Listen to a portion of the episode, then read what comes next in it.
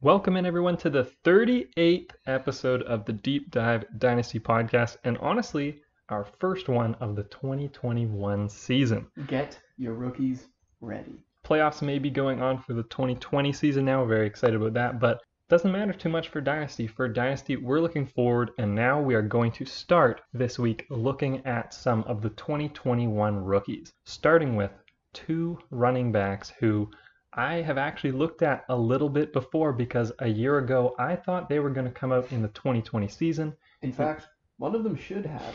That's uh, foreshadowing. They are Travis Etienne and Chuba Hubbard, both seniors. Yeah, we're just going to dive right into. We did a lot of film review. I've got some statistics on both these guys. I have no idea what Toby thinks about these. We haven't interacted with each other talking about our opinions on these guys, so we're going to find that out live for you. Of course, as always, find us on Twitter at Deep Dive Dynasty. And at the end of this episode, I'm going to say it again. I want you guys to let us know who are the top end players you really want us to do a deep dive into for next episode. Toby, why don't you start it off? We're going to first go with, I think, who is probably regarded higher. The stud, he was knocked out, surprisingly, as his team was Mhm. a true favorite, Clemson Tigers. Talk to me about Travis Etienne. Travis Etienne. So for both of these guys, I've gone through the process of trying to give them an NFL comp of sorts. Okay. And the guy I'm comping this to, I don't actually know if you do know him, so this might be only helpful to our elderly listeners. I'm not good with my NFL history. I'm more of a current guy, so yeah, fair enough. Etienne reminds me exactly of Maurice Jones-Drew 2.0. I definitely know him.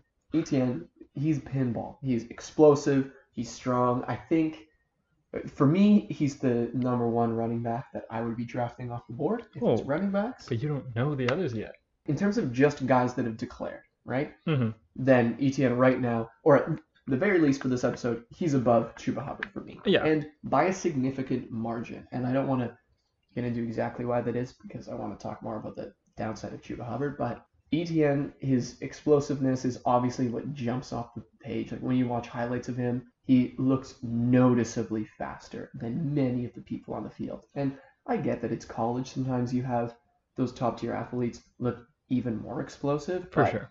I think this is a guy that's going to shred at the combine. He's going to put up some video game numbers and it's going to get people super excited. I project him being drafted in the first round of the NFL draft. I think he's going to be a late, late, late first rounder. I'm not too sure what team he's going to fall to just yet. I don't want to get way ahead of myself and just make a bold prediction that doesn't come true. hmm But to me, he's right now he's my RB one. That's declared for the NFL draft. Yeah. I think he's he's explosive enough that he's going to be drafted in the first round. And I feel the same way about him right now as I did last year with J.K. Dobbins. Is that I'm not sure exactly how high he's going to go in my rookie draft. I'm not sure exactly what spot he's going to end up in. But just in terms of sheer talent, I love how he looks. And he's a guy that I could put over other consensus players should things get switched up. For example, last year I thought J.K. Dobbins was over Swift for me, and I didn't know how hmm consensus that was. Yep. That kind of wavered at times. For me, I feel the same way about J.K. Dobbins because this this man is Maurice Jones-Drew oh. 2.0. Yeah, we both loved J.K. Dobbins last year, and we both love Travis Etienne this year. And I Okay. also I loved him last year when I was scouting him too. A lot of people have him as the number one running back, and really, as far as I know, because I know I'm a lot more tapped into the community and everything than you are, it's him or I could be pronouncing this wrong, Najee Harris, who is Yeah. on Alabama, and it's it's one or the other for almost everyone as far as I've seen in terms of pre-draft scouting that those are the top two guys. There's some other exciting guys too, but I believe that the large debate, the CEH versus Jonathan Taylor type debate that will happen this offseason will likely be between these two players. Okay, let's look at some stats for Travis Etienne. So in his rookie season, he didn't do nearly as much and broke out in his sophomore season. Then he obviously had his junior season and now his senior season. So let's quickly run through all of these stats for this guy. So in 2018, so this is as a sophomore, and this is obviously the year that Trevor Lawrence was a rookie Mhm. and they ended up winning the national title. Obviously, a great team. In 15 games, he rushed 204 times for 1,658. So that is an average of 8.1 yards per This is carry Nuts. and 24 touchdowns. Definitely some crazy stats.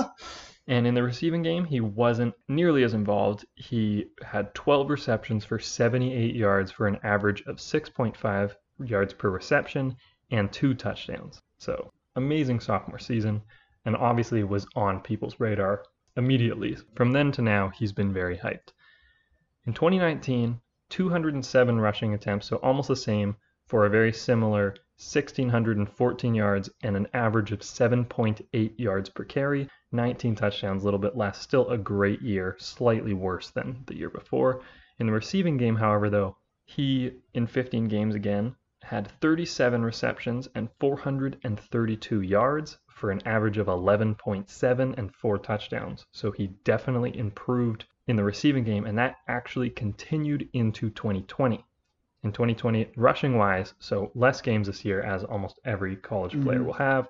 In 12 games, he rushed 168 times for 914, which is an average of 5.4, which is a solid amount worse than the two seasons before, and 14 touchdowns. In the receiving game, he actually continued the trend upwards with 48 receptions over those 12 games, 588 yards for an average of 12.3 yards per reception and two touchdowns. Those are just his baseline stats. There's also a ton of other stats that separate Etienne from a lot of the competition. One thing, and this is not looking at 2020, in his 2018 and 2019 season, the ability that he had to break tackles was essentially record breaking.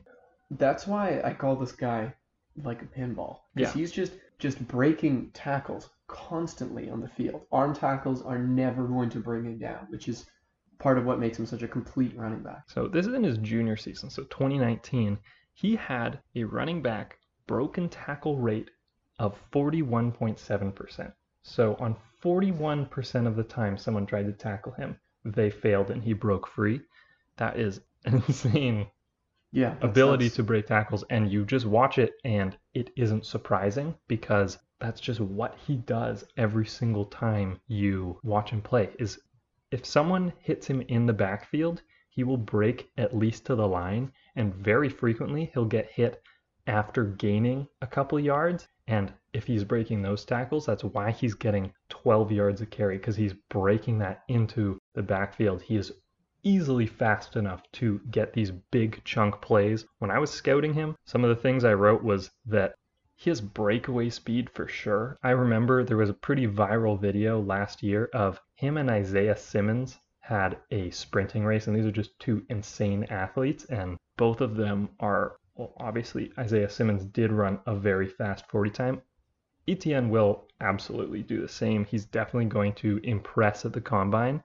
He also isn't a huge back, so his acceleration is very good in my opinion. I saw that Player Profiler has his height and weight at 5'10 and 200. He said in an interview he's now up to about 210, which I think he's definitely in that range from probably 200 to 210. And I do believe that height is accurate, unlike uh, the second player we're going to talk about actually. But what I really love about Etienne, like you said, is number one, he never drops a ball.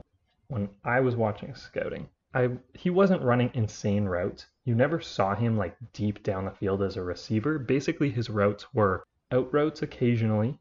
Obviously, ran a lot of screens, and then the route that I like to call the Travis Kelce route, where you fake to block as Kelsey does all the time, and then you pretty much just run right past where the O line is blocking the D line, and uh, you catch the ball and you Yep. turn around and run five more yards. Etienne does that all the time, but what I loved is that he really never dropped a ball. He Yeah. his hands are sure. There's no concentration drops at all. Not to get too into Chuba at this point, but for me, the pass catching ability is the number one differentiator Totally. between these two players. Etienne is going. He's. I mean, the way he catches balls will gain him confidence with his quarterback, with his OC, with his team. It's just going to garner him so much more attention and so much more of the ball on an NFL offense.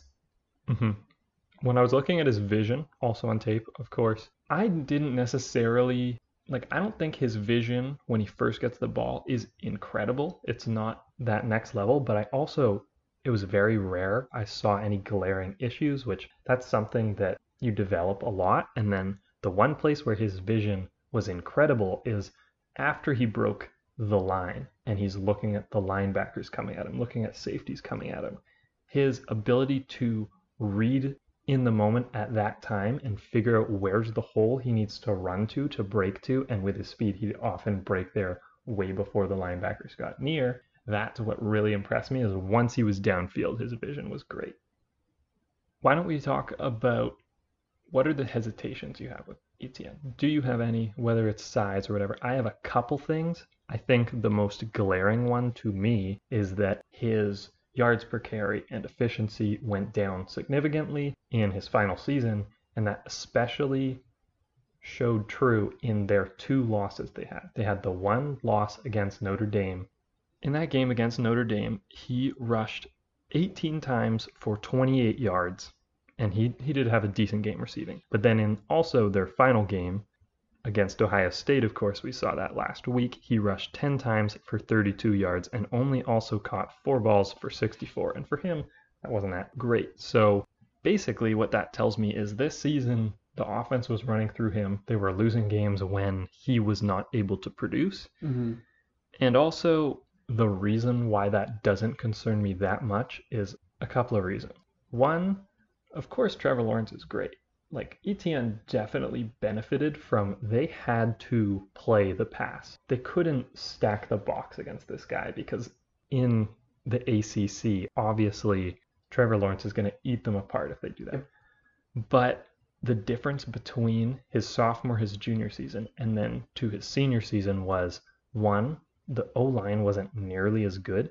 I looked it up. PFF graded all of the offensive lines and how they did each year. And he went from having a top five O line to, especially in the rushing game, to having an O line that was ranked in rush blocking. I believe it was like the 75th best college O line. And to, That's not to, good. to drop off that significantly was a huge detractor for Etienne. But then also, they lost Tee Higgins, and then in the offseason, they also lost their second wide receiver, Justyn Ross, who would be coming out this year and would be absolutely hyped up as a top five wide receiver.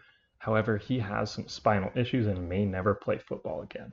So basically, this team lost both of their top two wide receivers and didn't have incredible replacements, and that did allow for defenses to play Etienne he was their most dangerous weapon every single game. And so they definitely needed to key on him in the 2020 season. And so the combination of his O line being so much worse and defenses actually being able to game plan to stop him first and foremost, I think those are the two reasons why his 2020 season wasn't as good as the two before.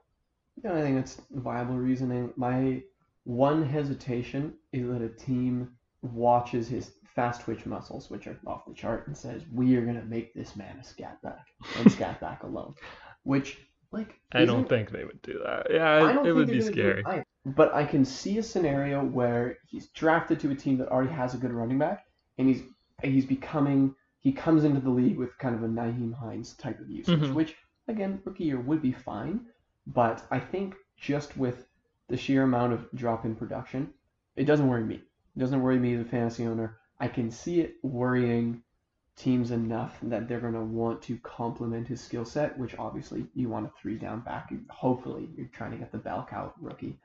I can see him suffering a little bit from some of these bowl games, which I do think NFL teams put too much stock into. Yeah, they they definitely do. So potentially there's overreaction to his inefficiencies at the end of his, where his tape is. Mm-hmm. But I mean, I'm kind of picking for hesitations. Yeah, I definitely, point. I definitely do think he's likely to get drafted in the first two rounds. I would guess, as I will always guess with running backs, probably in the second round because I hope NFL teams don't spend that first round capital on him. But he will be effective, I think, right out of the gate. Mm-hmm. I love his ability to catch the ball. I hope that an NFL team will use him in even more diverse routes because from what I saw, I think he would be able to. A guy like that that can cut in the way he does with the ball in his hands, I think can definitely develop into a solid route runner. So I don't really have such strong worries about that. Of course, I wish he was running a lot of different routes, but he didn't. Yeah. So I guess that is another hesitation. It's just another one that doesn't really concern me that much. There's not a lot to be afraid of with Etienne. He's going to be good. He's probably nah, I won't I won't say it yet because I don't know who's declared, but he will be one of the top three safest running back choices mm-hmm. Yeah, at least pre NFL draft. Of course, yeah. We don't have the biggest data point when scouting these guys, and Yes. the, the biggest data point is how to get drafted, team and spot. That definitely is what matters most. But just looking at him in his college career, he's a fantastic player, and I don't think this is a hot take because everyone is No, excited about this guy. It it cannot be a hot. take. No, it's not. I know it's I don't not. know consensus yet, but this guy is my number one, having done a small amount. Mhm. Um, we're gonna have to get to Harris to see which side Yeah. of that we really fall on, and uh, who knows? Maybe there'll even be a third guy who might jump into that conversation. Why don't we transition here now to Chuba Hubbard? He is a running back, a senior again from the Oklahoma State University, and I expect that he will be much of a more polarizing player among scouts. So, what do you think of Chuba Hubbard? Chuba Hubbard, and get this, this is my call. Mhm. Chuba Hubbard is Derrick Henry's vegetarian cousin. Okay, so he's gonna bring to your squad a lot of things that are great. This guy can ground and pound. We all know about his 2019 explosion of a season. Mhm. 2,000 yards? Are you kidding me? He can do it. He has or had the potential. He can do what Derrick Henry does on the ground. And let me be clear here. He can do what Derrick Henry does on the ground in that you can run him as a big body and get almost always kind of two to three yards. So when you are on the goal line and you want to punch in the back, Chuba Hubbard is the way to go. All right. Mhm. The drop off from Chuba Hubbard's 2019 to 2020 season is one of the more marked in recent memory when I've been scouting guys in terms mm-hmm. of not just his stats, but actually how he looks in the field. But statistically, and I know you'll you'll get into the actual breakdown, he ran for roughly 30% of the yards that he actually did. Oh yeah, Right? he, he went from 2,094 mm-hmm. rushing yards to this year 625, and that is Right. in a lot less games. But it's, but it's, yeah, it's fewer games, but I mean, it's just a record. Um, he only ca- caught roughly a third of the catches that he did, Mhm. and because of this, I have him projected again very early, but he's gonna go mid 90s to me in terms of draft pick order. So I'm projecting. I think that's possible for sure. I, I think he's going to be mid 90s. What worries me most about Chuba Hubbard is not only does he not have those pass catching hands, but you've seen Derrick Henry try and catch passes. And he can Mhm. do it, okay? When Yep. sometimes you can take screen to the house. But once again, this is Derrick Henry's vegetarian cousin. He does not have the wherewithal to be an active person in the passing game. Chuba Hubbard 2020, eight catches for 52 yards. That is it. So, firstly, you have a small sample size because he's not good at catching the football. And when he does catch the football, he's not doing anything with it.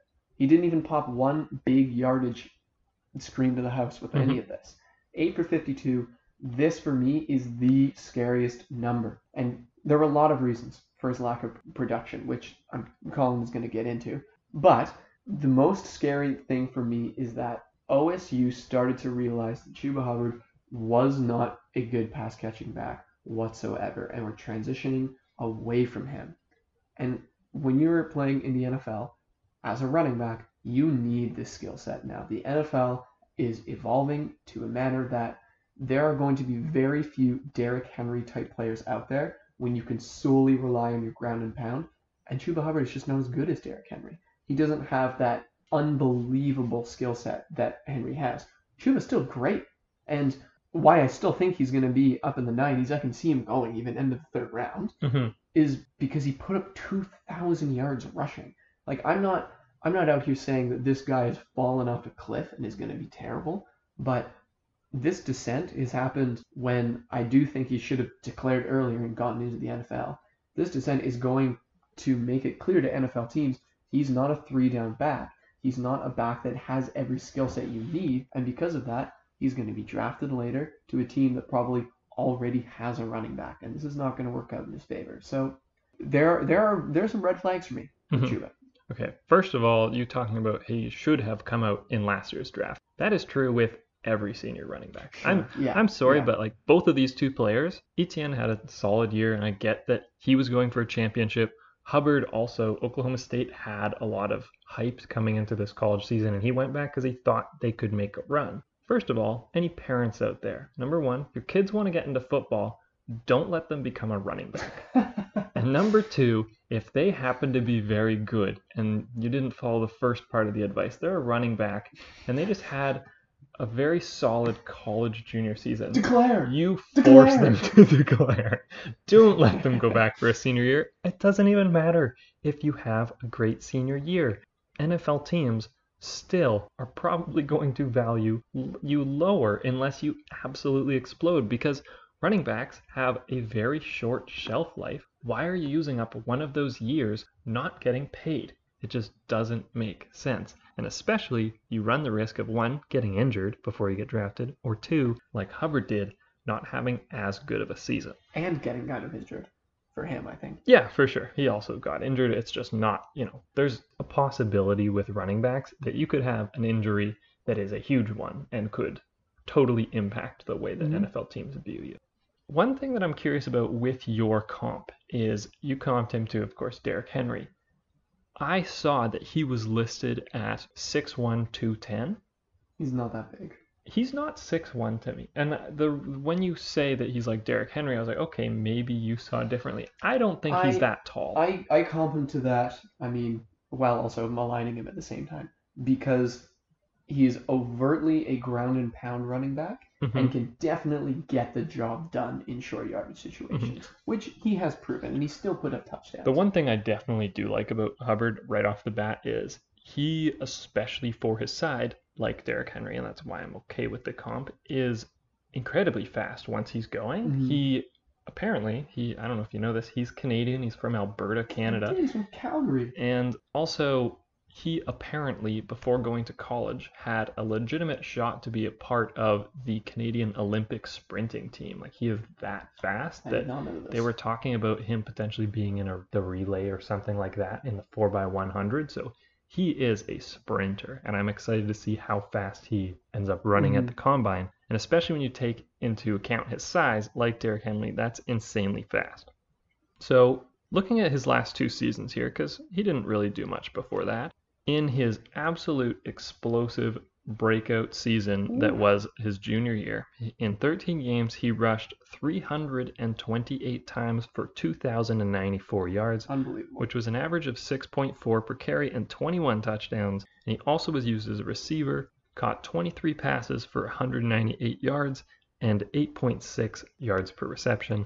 Then in his 2020 season, he rushed in only seven games, so almost half of the same amount of games as the year before. He rushed quite a bit less than half of the attempts, 133 for 625 yards, which is an average of 4.7 and 5 touchdowns.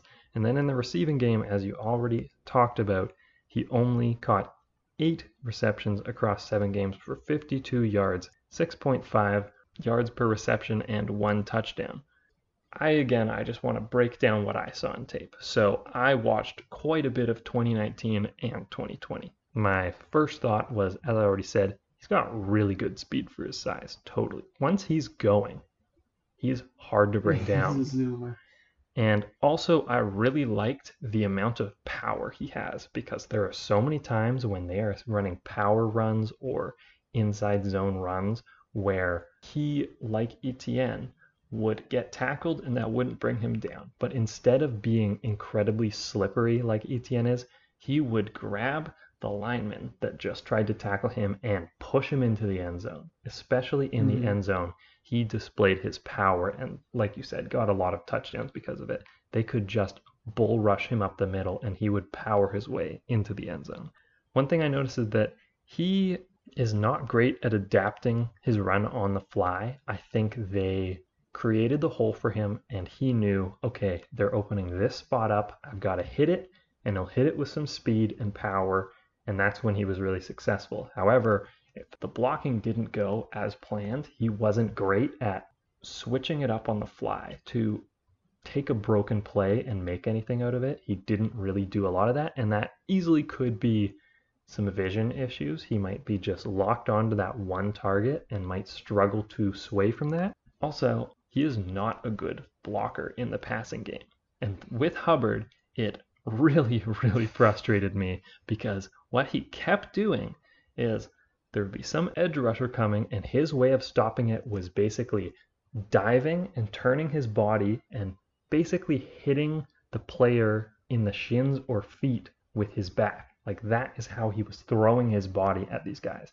And if you try to do that to an NFL level, incredibly athletic edge rusher, they're one, either going to blast through you because of how strong they are, or just jump over you. Like he so many times would just jump at a player's feet and it wouldn't stop them at all, and he it would lead to a Chase Young's sack. just going to take one step over. it's especially when you're looking at the NFL caliber edge rushers. Like he cannot block, and it definitely will be a problem in the NFL. Which, like you're saying, he's not that good of a receiver. If he's not that good of a receiver and he's not a good blocker at all, It's tough for him to get the reps he's, that he's not going to be on. Yeah, he just, he just straight up won't be on the field on third downs. In terms of his routes, he almost never ran any outs until his final season. So even though his reception totals and yards went a lot down, I will say his actual route running looks to have improved, which is a bit weird.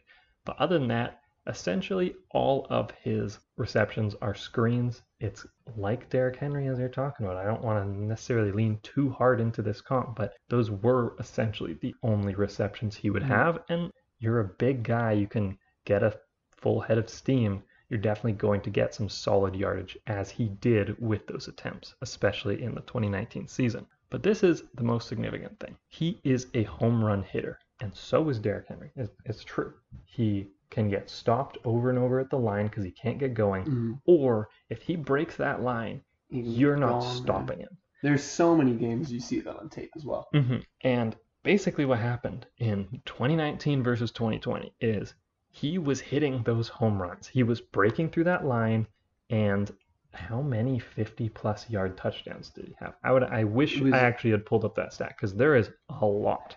And then if I look into his stats in 2020, how long was his longest run of the 2020 season? Take a guess. 50? 33. Yikes. So he had his longest rush of the season was 33. He is a home run hitter that stopped hitting home runs in 2020. And if you're not hitting home runs, your yards per carry is going to go down, your success is going to go down, and your opportunity share is going to go down, which it definitely did. So the way I look at Hubbard is that he could excel if given a good O line that can open up the right holes for him, and he is used alongside someone that is more of the receiver. So he is used like a Nick Chubb, where, you know, your fears were that Etienne could become someone used in the way that Kareem Hunt Mhm. is being used. I think that Hubbard will likely be used in the way that Zach Moss or on the upside end of it, Nick Chubb will be used. And he's not as good as Nick Chubb. I'm not saying that at all. Yep. But if the O line can open up the right hole for him and he can hit it, if he's not playing the entire game, he'll hit those holes with bursts. And if he can get back to hitting some of his home runs like he can, he definitely could have a solid impact in fantasy. I think there's a solid amount of places he could go where he could excel.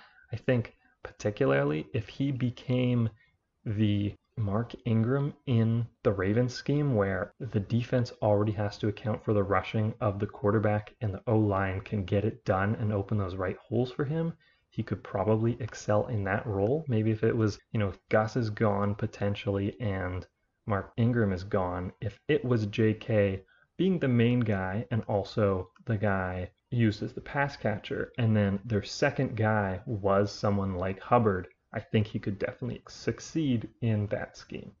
One thing I would say is uh, you've given your comp couple of comps that I had just you know going through my mind. I think the downside of Chuba Hubbard is Anthony McFarland.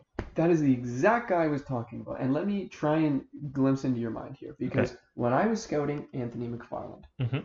um, as a Steelers fan, I was hyped when they took him. Because if you go watch Anthony McFarland's tape, you can see a guy who, when he bounces it to the outside, finds a hole, he is gone. Track speed, no one is touching him on some of these runs. He hits that hole. Anthony McFarland, he's just whipping through. He looked like one of the more exciting prospects I saw.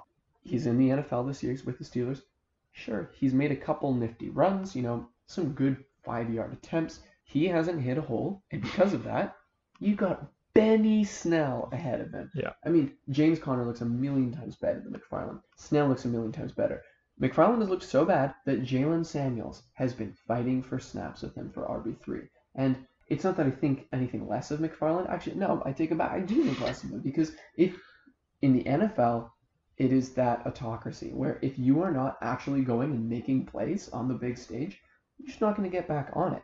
And I hear that downside from Hubbard because if he starts getting stonewalled at the line of scrimmage and he's rushing 10 times for 20 yards and he doesn't hit anything, hmm then all the excitement of his 2,000 yard season is swept under the rug and they're just saying, well, look at the inefficiencies of 2020. This isn't a guy who's going to hit it.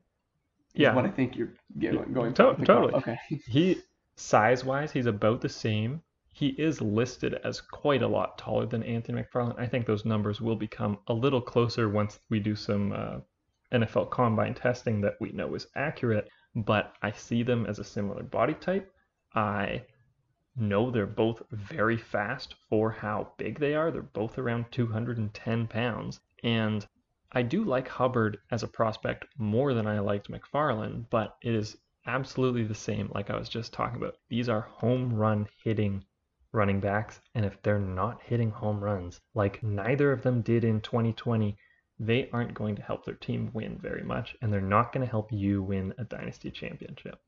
I also think, just in terms of one more comp, that's I think Etienne reminds me a lot of Aaron Jones. Hmm, I could see that for really sure. competent pass catcher can be getting those five to seven yard rushes with extreme frequency, but still has the ability to go for those juicy runs. Yeah, I, I think it's a pretty like I'm going to my comp now. I think the guy that jumped off to me because he's so slippery and he's Kamara? so yeah, it's Kamara. He's used a lot as a receiver and he definitely can be a very effective rusher too. We know that with both of these players, but there is the fear, like you said, that he might not get the entire workload. But if you're a player that's that good, you can still produce for fantasy regardless, as Kamara has for years. I think that was the easiest comp. I'm sure I'm not the first one to say that, but that was the player that jumped off to me as Etienne can definitely be a Kamara type. That's it. That is our first two rookie spotlights of this offseason. There is going to be a lot more to come. As always, though, before we finish off this episode, we're going to now get into my Dynasty Buy of the Week. So I'm going to be giving Toby five hints. They will progressively get easier for him to guess who this player is. And it's a player that I think is a good trade or dynasty startup target for you to go get right now. Here we go with clue number one. Before the season, fantasydata.com shows that this player was being taken 32nd off the board in dynasty startups, and that's not in Superflex. So in a standard league dynasty startup, he was before the season being taken as the 32nd player. Okay, that's pretty valuable stock for a startup. You're looking in the third round there. Strikes me as high caliber wide receiver. Could be running back. I shall go with Keenan Allen. It's not Keenan Allen. Okay. Second hint is that this 28 year old is locked in as his offense's number two option with his contract going through the 2021 season. So he still has a year on his Okay. contract. He's the number two option. I don't yet know if this is wide receiver or if this is running back. Kareem Hunt. This is not Kareem Hunt. Damn it. I felt that was a good guess too, Mhm. but they definitely wasn't the third round. So, in fact, a bad guess given Yeah, two. You need both Ah. hints. okay, here's my third hint. In the second half of the 2020 fantasy season, so from week 8 to week 16, this player only scored more than 11.6 PPR fantasy points once. Okay. Not a great end of the season. I still don't know running back or wide receiver. Locked in number two option. trying to think of who is going to align with this and also be a third round draft pick. And I'll admit, having not mocked in a while, it's hard to think of off the top of my head. Like Mhm. I'm running through people who I've drafted in third rounds. Um, Yeah, well, at least you can know that this was the ADP before the season. So. yeah, it's before the season. But yeah, I know it's been a while for sure. Chris Godwin.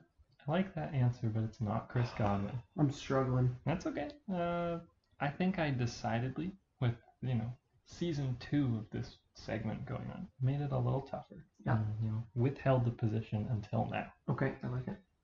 In both the 2018 and 2019 seasons, this wide receiver was number one in passer rating when targeted.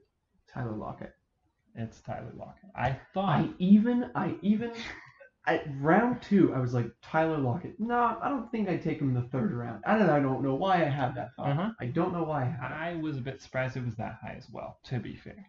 I thought he was a bit later. But I think it makes sense because when I when I think of Seattle wide receivers now, DK Metcalf and Tyler Lockett make things so much more difficult. But I think Yeah. three the Yeah. yeah okay no those are good clues.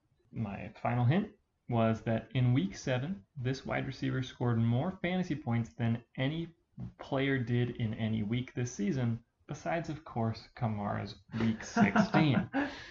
so nobody else besides Kamara had as big of a blow up game as Tyler Lockett.